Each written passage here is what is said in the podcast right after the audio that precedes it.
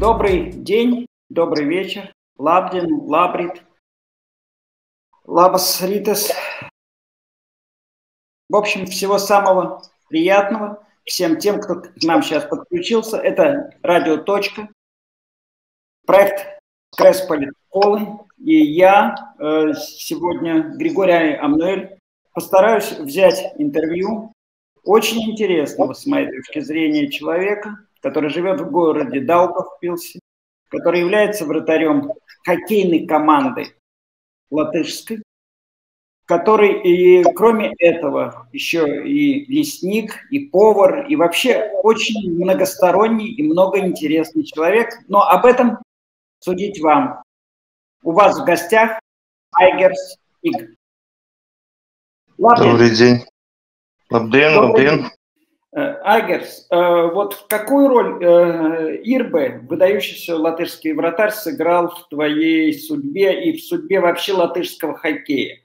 Понятно, что были Хельмут Балдерис еще не меньшая звезда, а может быть даже и больше, и чуть-чуть раньше он был, чем Ирбе. Но поскольку ты вратарь, мы говорим прежде всего об голкипере, об вратаре хоккейном. Да, конечно, Артур Серби это у нас ведущий вратарь. Он самое главное у нас везде выходил как латыш, скажем так, что вот вы знаете, есть такая страна, да, национальный вопрос своего рода он поднял, что вот есть такая маленькая страна, что что-то может сделать.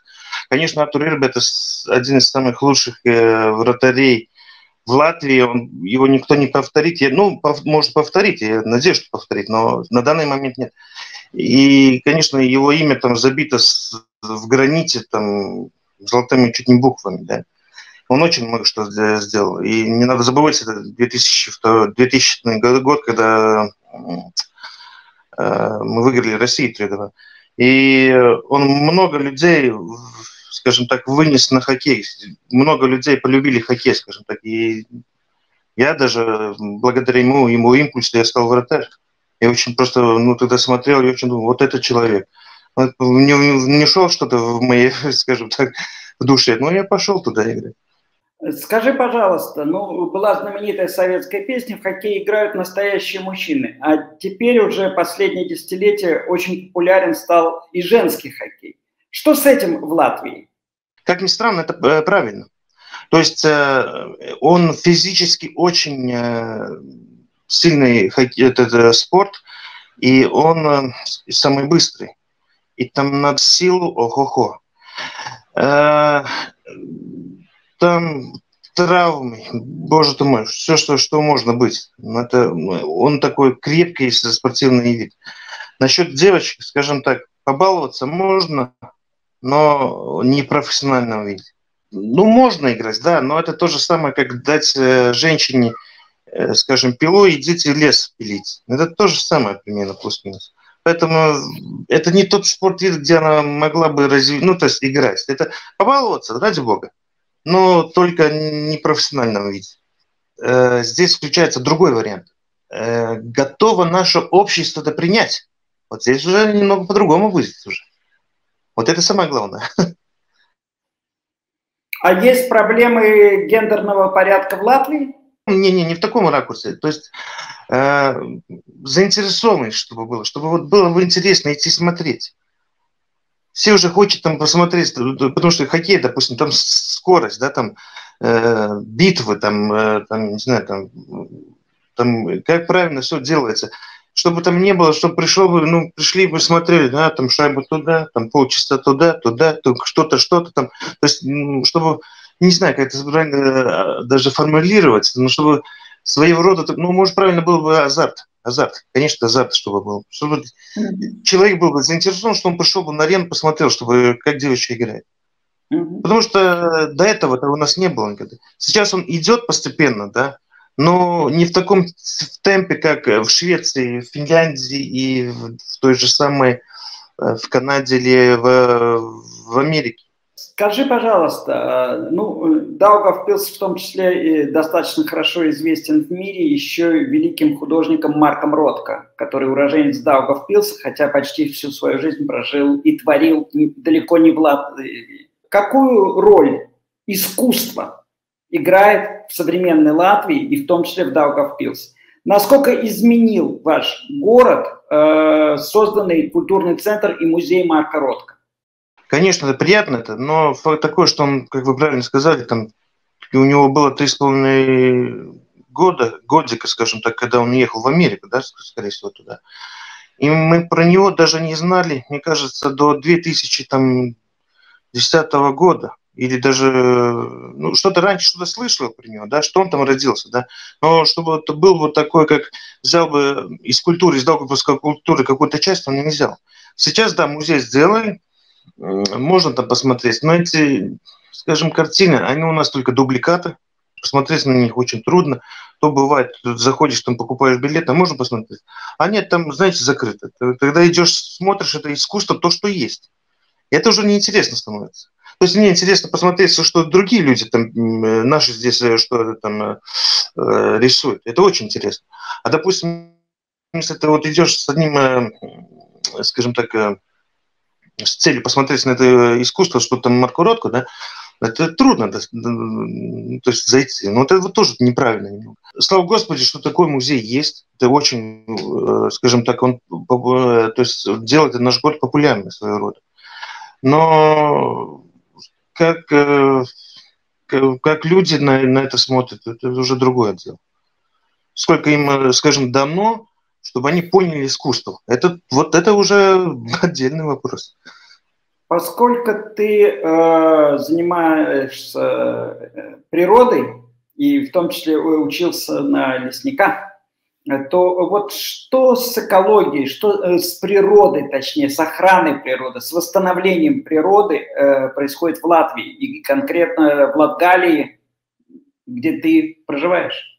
если в Европе где-то примерно плюс-минус от 5 до 7 процентов, э, ну, то есть экология где-то работает, да, в Европе, то у нас доходит до 12 процентов. Это очень много.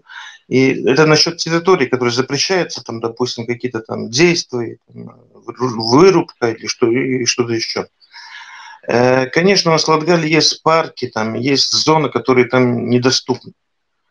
Но здесь тоже немного надо уже скажем так, если из экологической, экологические такого взгляда смотреть, надо понять одно, что дерево это не вечно. То есть оно вырастает и не умирает и погибает. И вот здесь как-то надо ее сбалансировать. И, конечно, экология это хорошо, то есть есть птицы, есть у нас животные, есть у нас насекомые, да, это очень хорошо. Но не надо в фанатизм заходить.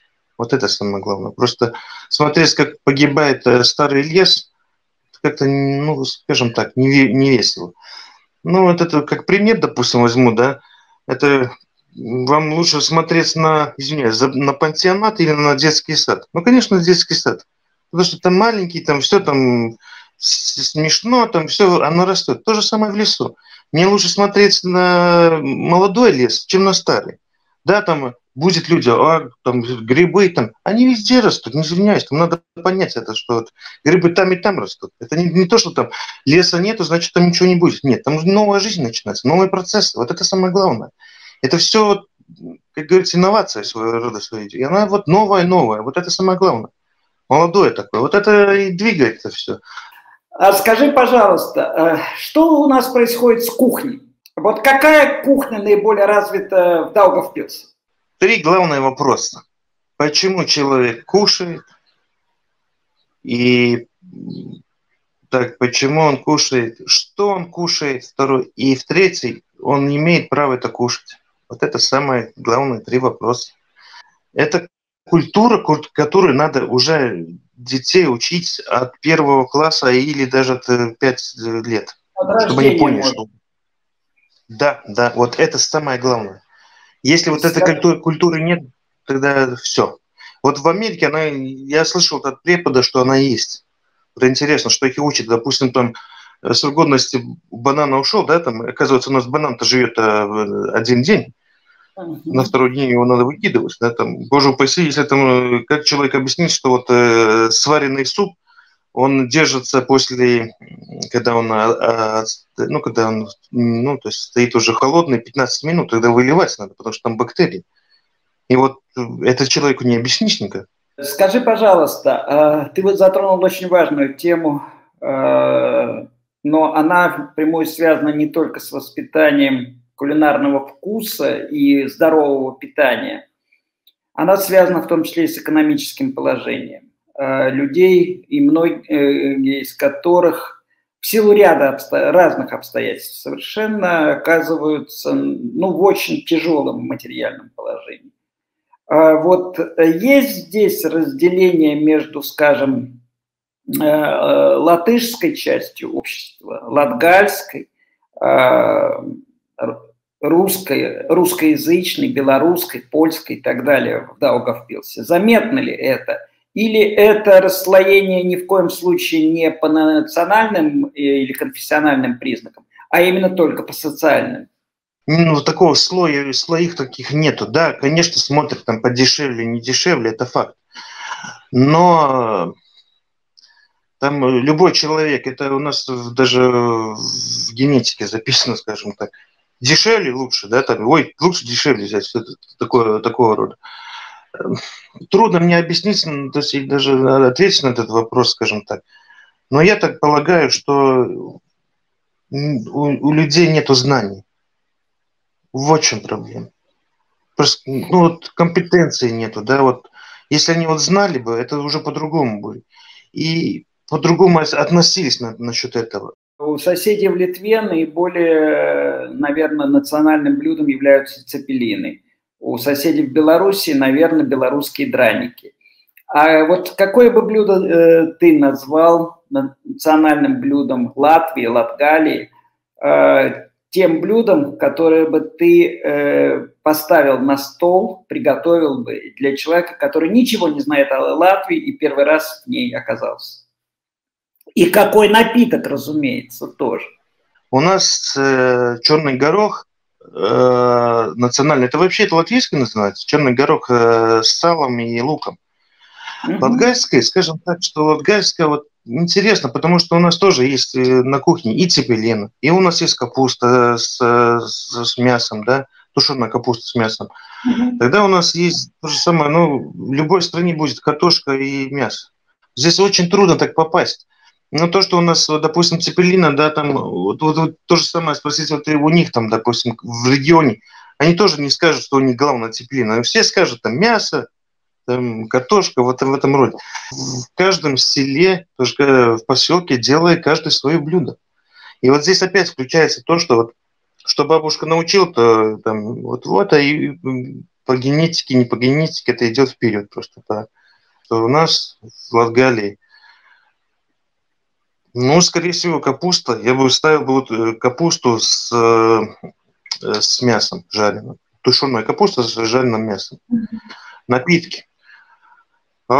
Сто пудов это пиво. Домашнее пиво, конечно. Это опять процесс очень... Ну и по соточке тоже можно. Ну, ой, извиняюсь, по 100 грамм. Скажем так. Хорошее домашнее изделие. Э, ну, давай от приятных вопросов попробуем перейти, тем более мы уже приближаемся к финалу нашей передачи, э, к сложным вопросам того, что сейчас происходит э, в мире и к той войне, которая идет между Россией и Украиной, а может быть и между Россией и всем остальным миром цивилизованным. А, вчера в Риге прошел большой митинг у памятника свободы в самом центре и в самого важного, пожалуй, места, а, по крайней мере, 20 века, а, соответственно, с момента обретения независимости латышским государством и с восстановления латышского государства. Митинг под э, бело-сине-белым флагом, который предлагает русская оппозиция – как новый флаг, и она считает, что, наверное, надо действительно красную, кровавую э, страницу России закрыть. Возможен ли подобный митинг в Даугавпилсе? Я думаю, что нет. У нас интересный контингент, очень много русскоязычных. Это один и очень много людей из Беларуси и то же самое из России. И вот здесь я вот говорю, что они переключились на в ту сторону. То есть на агрессора, скажем так. Сейчас уже агрессор у нас популярное имя. Но во-первых, то, что происходит в Украине, в России, то есть в Украине, это не то, что трагедия, это я даже не знаю, как э, это все называть, потому что ну, так нельзя, во-первых, да. И самое страшное, что погибают э, мирные люди, но это никаких, не знаю, там в Библии даже не написано, что так можно делать нельзя, да. Но ну, это ужасно, ужасно. И Бог его знает, чем закончится. Я очень надеюсь, что все там, если там нормальные люди есть, если они есть, конечно, закончится, ну, могли договориться бы. Но в Даугупилсе, к сожалению, у нас же было военное училище, и очень много людей осталось, э, когда ушло военное училище отсюда, много людей осталось здесь. Ну вот, и очень много, вот они там, вот Россия, Россия. Сейчас они уже половина понимает, что да, здесь неправильно, а вторая половина как-то боится признаваться. Просто это, как сказать, э, вот если человек там за свою идеологию борется, за, за идеологию, за свои права, за то что-то, он должен держаться, он говорит, стоять, стоять, вот я за это, за это. Люди дорогие, ну тогда напишите на, на своей машине там за букву, -то, которой в русском э, алфавите нет, не знаю почему. А, ну так давайте, держитесь, а не по-тихому там, а вот, вот, вот, вот, вот, вот. Ну, это опять, и, конечно, это вся пропаганда, они смотрят эти все телевизоры. То есть э, первый канал, там, все российские, они под это зазомбированы, и сейчас очень трудно будет это все перенести. То есть он уже не знает, что делать. То есть он уже выбит из э, своими, как его, из да, получается. И он уже там идет по своей, как говорится, по стороне. Он уже больше не понимает, что происходит дальше. И вот сейчас, наконец, там какие-то принимаются уже меры, чтобы это все прекратить в Латвии, чтобы не было никаких, скажем так, чтобы люди поняли, что это плохо, что это недобро. Идеология ни одного человека не спасла. Она только убивала. Ну вот это, пожалуйста, то же самое. Конечно, хотелось бы, чтобы все было хорошо, но это только в снах у нас будет. Все происходит по идеальному, а так сомневаюсь. Но трудно, трудно здесь будет. Конечно, человеку говорить, что здесь э, это будет очень трудно. Его, ну, скажем, все равно какой-то черт сидеть будет ему в душе там, а знаешь, там, а все-таки мы правы. Ну, он не понимает, что вот э, уже не, человек не может отличить, что такое зло, что такое хорошо, ну, то есть, э, что хорошо. Он уже не, здесь уже он ломается. Ну, это потому что вот телевизор вот в таком ракурсе. Это опять фундамент знаний. Потому что вот он только думает, а я вот так пойду. Есть дорога прямая, а я пойду вот, э, как говорится, как хочу. А есть дорога прямая, он это не понимает. Вот и весь ответ.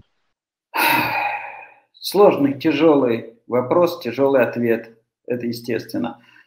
Центр Даугавпилса украшает так называемая Святая Горка, где на очень коротком расстоянии друг от друга стоит католический костел, лютеранская кирха, православная церковь и староверческая церковь.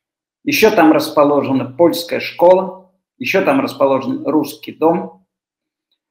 Э, и они соседствуют на очень-очень э, близком расстоянии.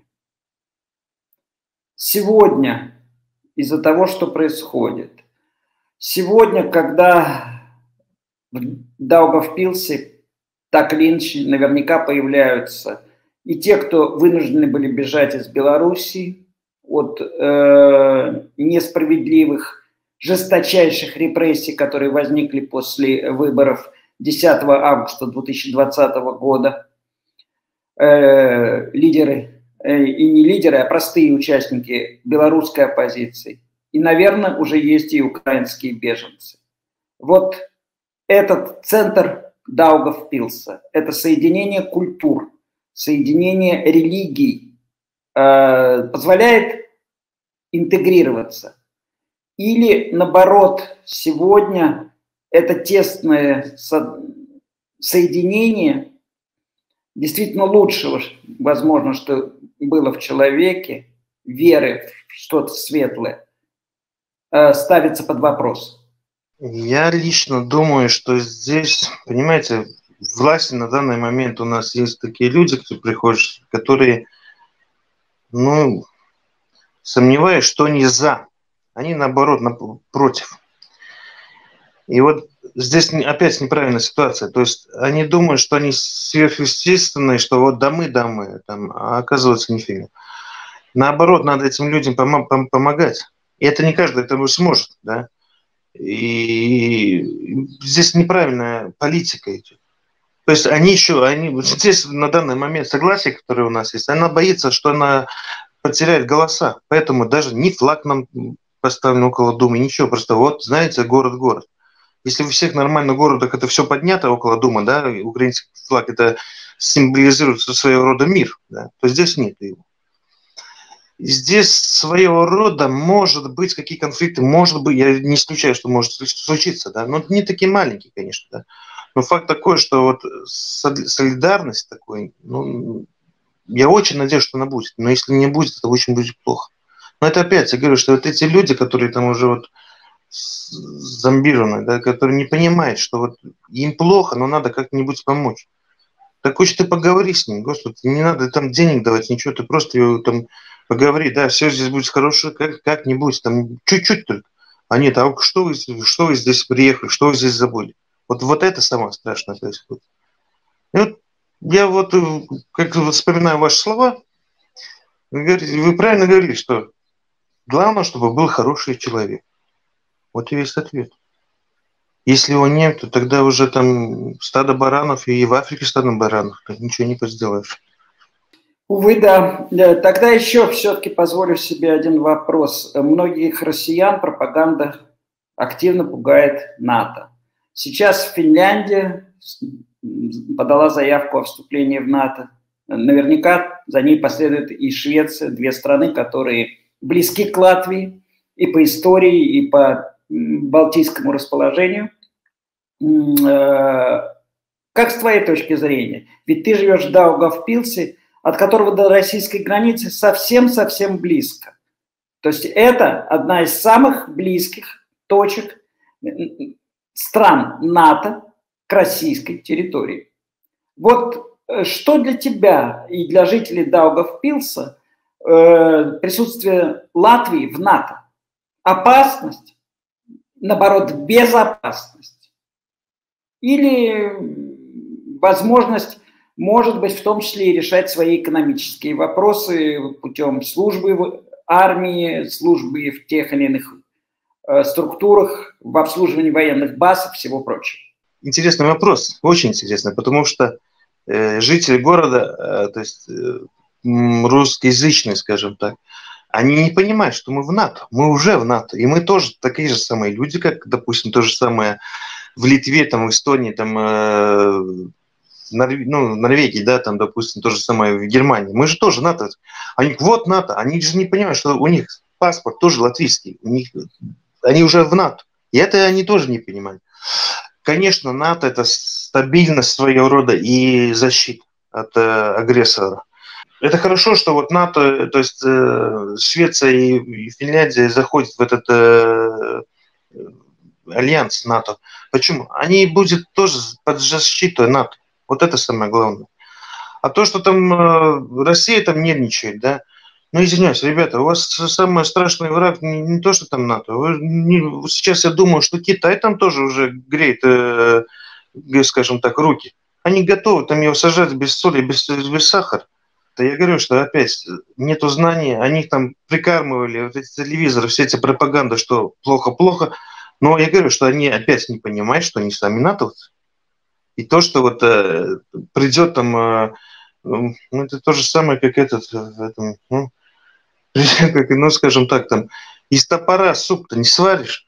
Это люди не понимают. Они, а вот им говорят, а знаете, из топора можно сделать суп. Вот, вот они вот такие э, думают, они думают, что инопланетяне приедут, все сделают. Ну так не будет.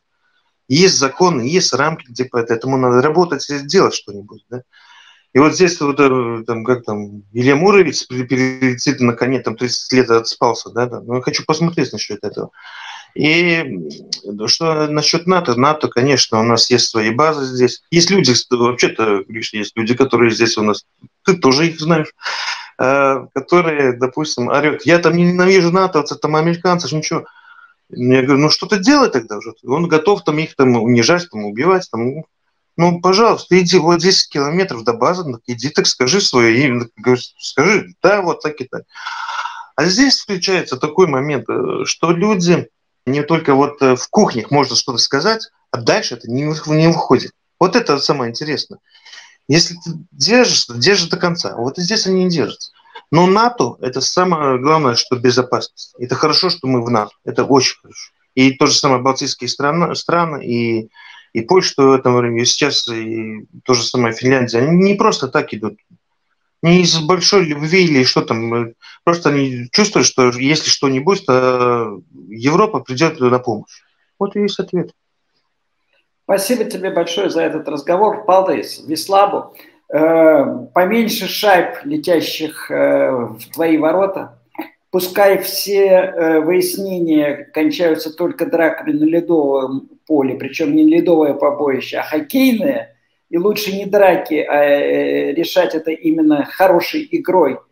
Ну и всего здоровья. Конечно, здоровья и мира всем. И тебе, прежде всего, и всем тем, кто захотел и сможет посмотреть эту передачу, которую подготовила «Радио. Точка». И мы будем рады, если вы поставите лайк, если вы хотите задать свои вопросы, если вам захочется еще поговорить с Айгерсом или с кем-то другим, с кем вам было бы интересно, чье мнение вам было бы интересно узнать. Всего вам самого наилучшего, здоровья и мира. Да, до свидания, спасибо. Мир вашему дому, везде, чтобы мир был. Всего, всего хорошего. До свидания. Пока.